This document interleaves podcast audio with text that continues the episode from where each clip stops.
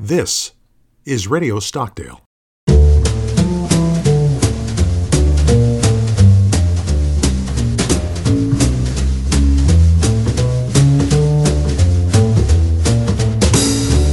Welcome to Radio Stockdale. I'm Michael Sears at the Stockdale Center for Ethical Leadership. Change of pace today. We have a guest host, Dr. Sean Baker. My colleague at the Stockdale Center is talking with senior fellow Alvin Townley, also at the Stockdale Center. As you may know, in 1973, the first of over 500 known POWs were released from captivity in Southeast Asia. Sean and Alvin begin a series to talk about that homecoming, the trials and tribulations of the POWs and their wives and family at home.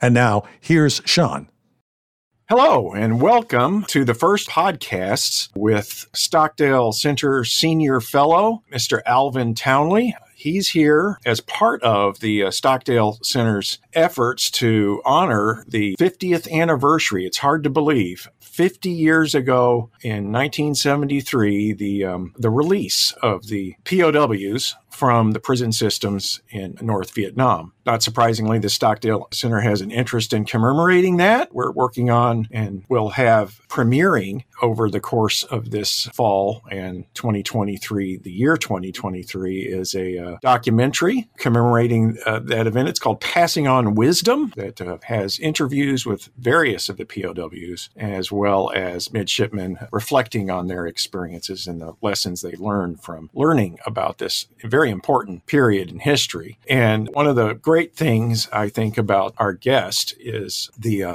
I have to say this, Alvin. If people are, are going to ask me what one book to use to familiarize themselves with the story of the POWs, I would have to say it's yours. And the reason being is, as you know, there's there are a ton of books on the subject and they come from different, uh, as it were, scopes. On one end of the, the widest end of that scope, you have sprawling histories like uh, Stuart Rochester and Frederick Kiley's book, Honor Bound, which is an incredible piece of work, very academic, and it covers the time period 1961 to 73, not to mention the uh, run up to the both Vietnam conflicts. That's on one side. It tells the story of the prisoners not only in uh, uh, South Vietnam, North Vietnam, but also Cambodia and Laos. It's quite a quite a sprawling epic, I guess you could say. And another book similar to that, a little less large in scope as POW, a, a, Definitive History by John Hubbell. And then on the other end of the spectrum, you have books, many of them uh, by individual POWs that are more or less like memoirs, I guess you could say. And necessarily their scope is much more narrow and focused on their individual stories, one of which, uh, of course, is In Love and War, co written by uh, Admiral Stockdale and Sybil Stockdale. And uh, there are others.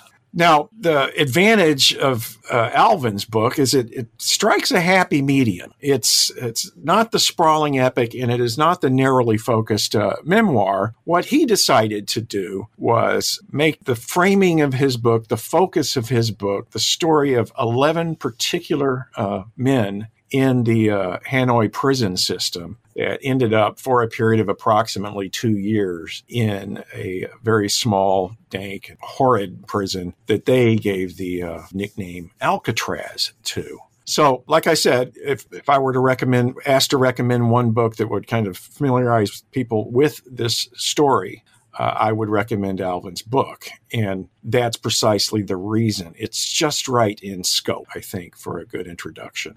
I'm not saying it's a quick book. I'm not saying it's an easy read. And I'm also not saying it's not well researched. I'm not saying anything like that. It's just it's it's kind of the Goldilocks of books in a way. It just hits it just right for that purpose. So what I wanted to do, and sorry for the long-winded introduction, Alvin, but I wanted, wanted to do was kind of get a feel in this podcast, this first uh, episode, for how you became interested in the story, and also how it was you decided to adopt that uh, medium range scope. So if you don't mind, I'll turn it over to you. And first question, ask you, how did you become first become interested in the story of the POWs? I'm thrilled about it. And you're very kind to say such nice things about Defiant, which was the book you're, you're talking about, about POWs. And, you know, I think the, the greatest compliment I got about Defiant was from a POW named Robert Harper Shumaker. And he was, or is, a distinguished graduate of the class of 1956 from the Naval Academy and was uh, one of the longest serving POWs in uh, North Vietnam at eight years and one day. And I remember we were at an event I think we were at the Virginia Military Institute actually with uh, my parents, and I was doing something with um, General Peay there, and uh, Admiral Shumaker got there, was spending time with my parents, and said, "You know, I loved Alvin's book, and I never wrote a book myself, but if I'd written one, it would have been Alvin's book." And and that was such a great compliment to me and to Defiant because I think what I had tried to do was capture the essence of the, of the prisoner's journey and their struggle and their ordeal, not in an academic sense, not in an overly focused uh, individual sense, but rather in the way in which they experienced their situation, which was as a group. And I think that's what Bob meant because for him, it wasn't an individual situation and it wasn't by any means an academic exercise because he lived it. You know, it was something that he endured with and because of an extraordinary group of guys close to him. And in this particular case, he was part of the group you mentioned, the Alcatraz gang, or sometimes they're called the Alcatraz 11. And they were the 11 leading POWs in North Vietnam. And the ones that weren't the top leaders were the top troublemakers.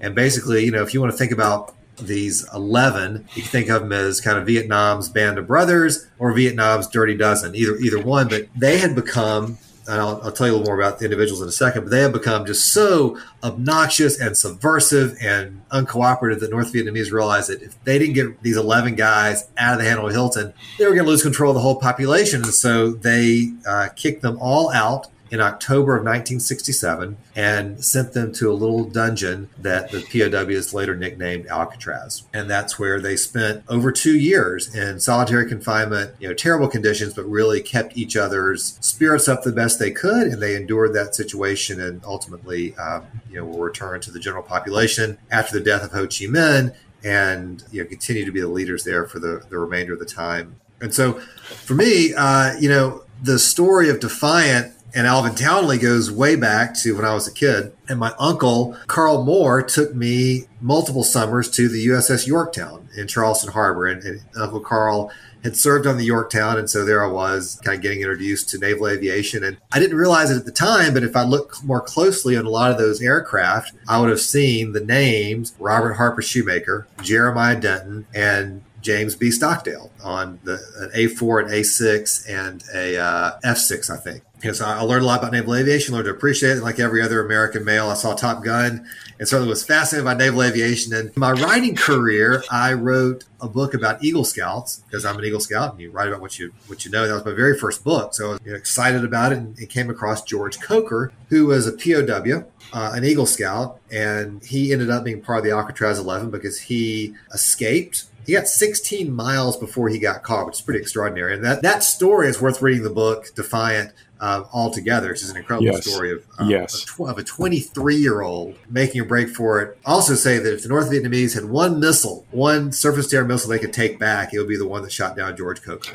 He, he, was just, you know, a, a hurricane uh, in their midst anyway, so I had interviewed him for a book about uh, Eagle Scouts, and I came back to him when I wrote a book called Fly Navy. Uh, Secretary of Defense Robert Gates had got me on a couple aircraft carriers for some research I was doing on another project, and I was so impressed with the enterprise of naval aviation. And uh, you know, there's an article in Fox News um, about that related to Top Gun Maverick that your listeners will be able to uh, access. And I was so impressed with the enterprise of naval aviation that I decided to write this book, Fly Navy, uh, kind of to give a pers- civilian's perspective on that enterprise. And I went back to Commander Coker and interviewed him again. And in the process, he mentioned something called the Alcatraz 11. And I said, what, what is that, sir? And he said, Never mentioned it. I said, No, you haven't. And he said, Well, boom and he told me the story of these 11 uh, reprobate american pows and he also added that the wives of the leaders, uh, Jim Stockdale, uh, Jim Mulligan, Jeremiah Denton, Sam Johnson, were some of the wives that started the National League of POW MIA families and really gave rise to this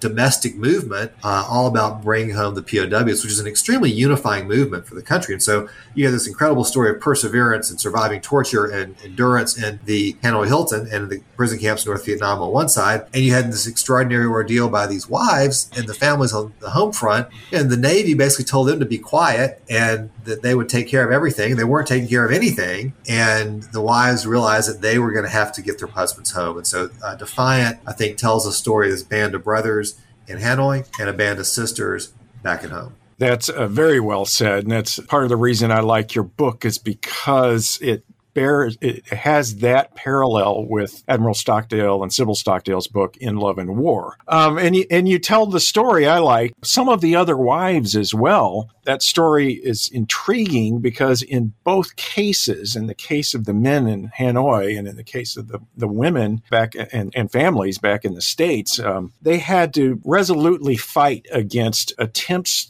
to silence them or at least keep them, uh, even if unintentionally in the case of the wives, in isolation from one another. Wives call this the Navy's keep quiet policy. They thought yes. it was ridiculous. And, and looking back on it, it certainly was.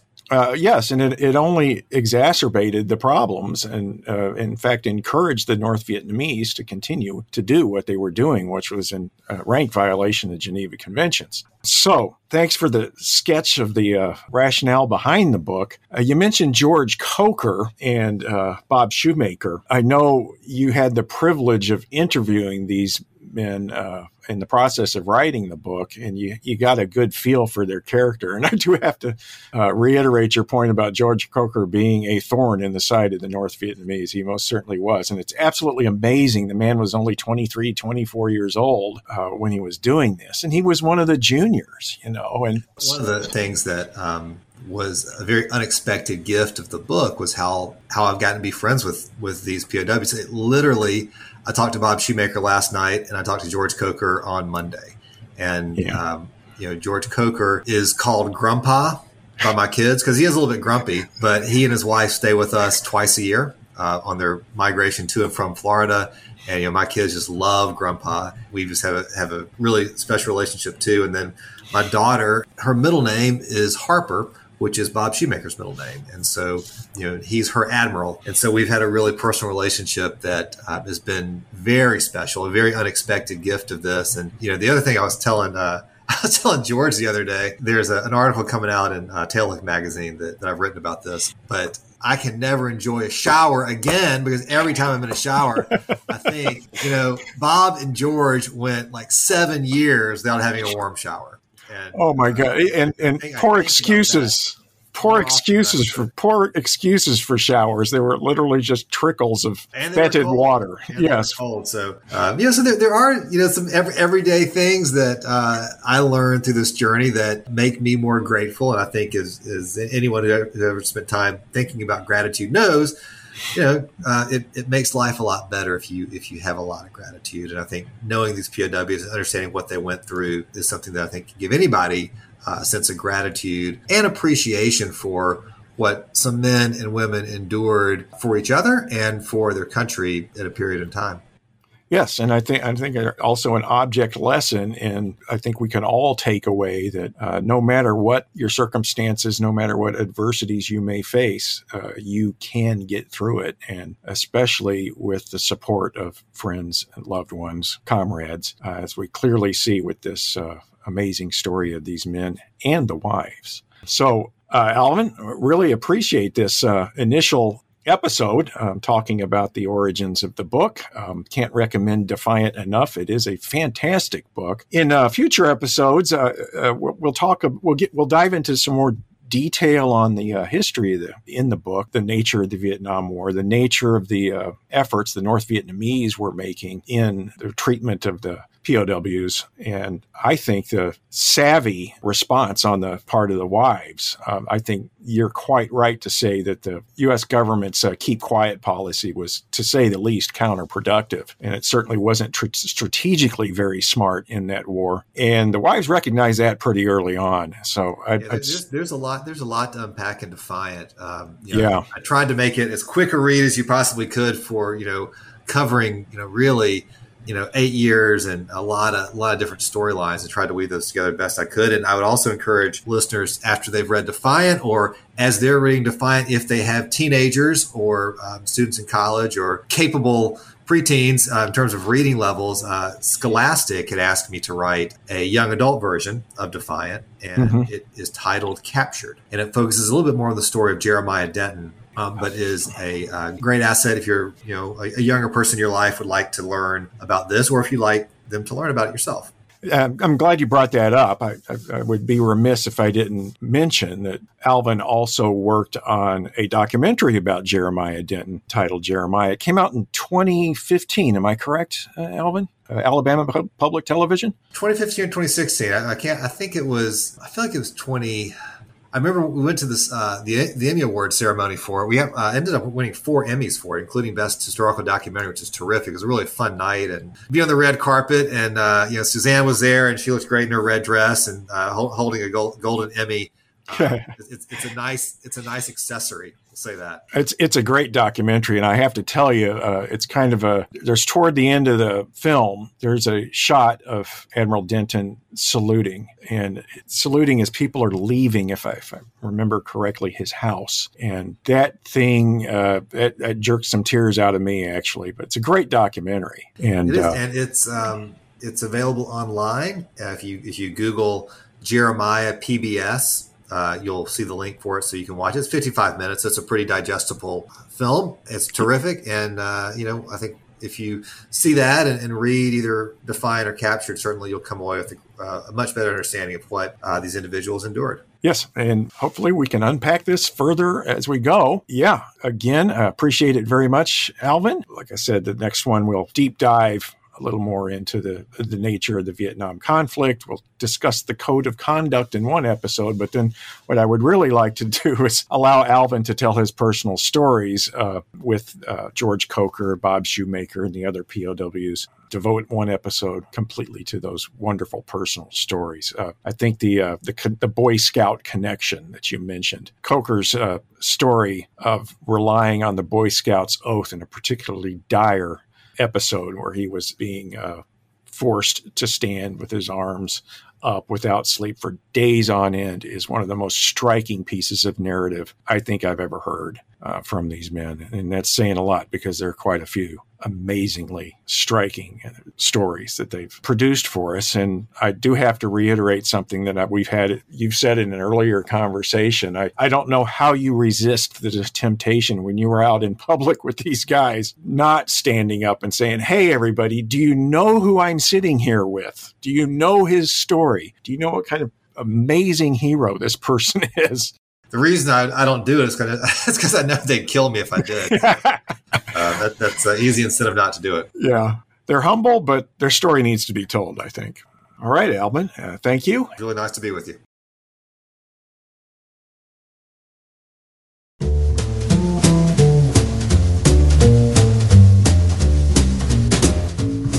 You've been listening to Radio Stockdale, a series of podcasts produced by the Stockdale Center for Ethical Leadership at the United States Naval Academy.